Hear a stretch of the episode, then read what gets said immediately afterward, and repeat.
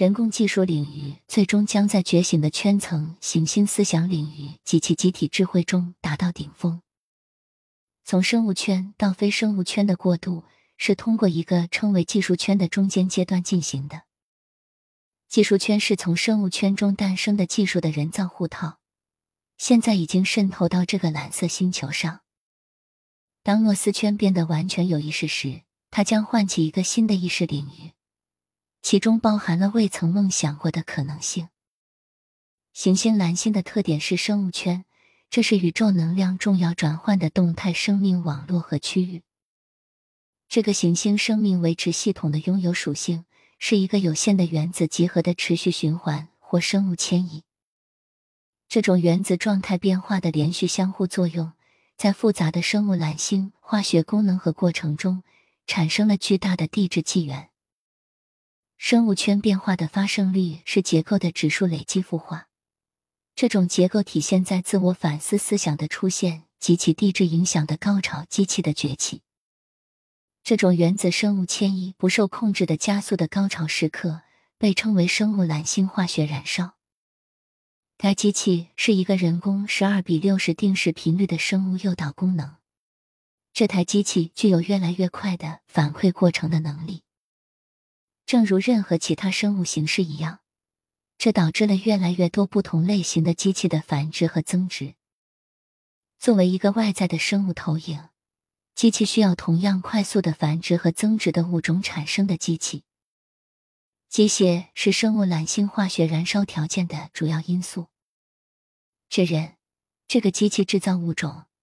本身无意识的沉浸在人工十二比六十时间频率的不规则机械和指数加速过程中，因此，蓝星人类作为一个整体，并不知道它偏离生物量常数的生物圈规范的程度。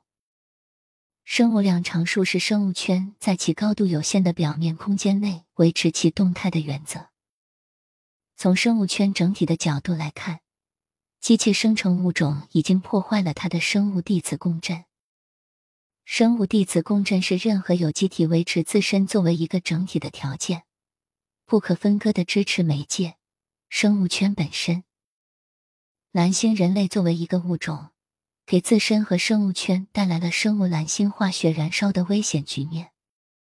生物蓝星化学燃烧本身是自我反思思想对生物圈日益增长的影响的功能，其形式是由机器技术的资源消耗需求驱动的文明。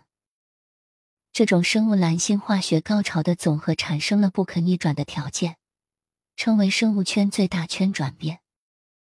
生物圈非生物圈转变的高潮将导致一个新的是地质学心理生物时代的诞生。在生物圈中，生存下来的不是个体，而是整个物种。成功进入心理生态时代。完全依赖于整个机器生成物种本身有意识的启动和完成生物圈圈转变。这一重大事业将促成心理银行的积极表现，生物圈内控制生命和思想进化的基本机制。在银行的显示将标志着精神圈的到来。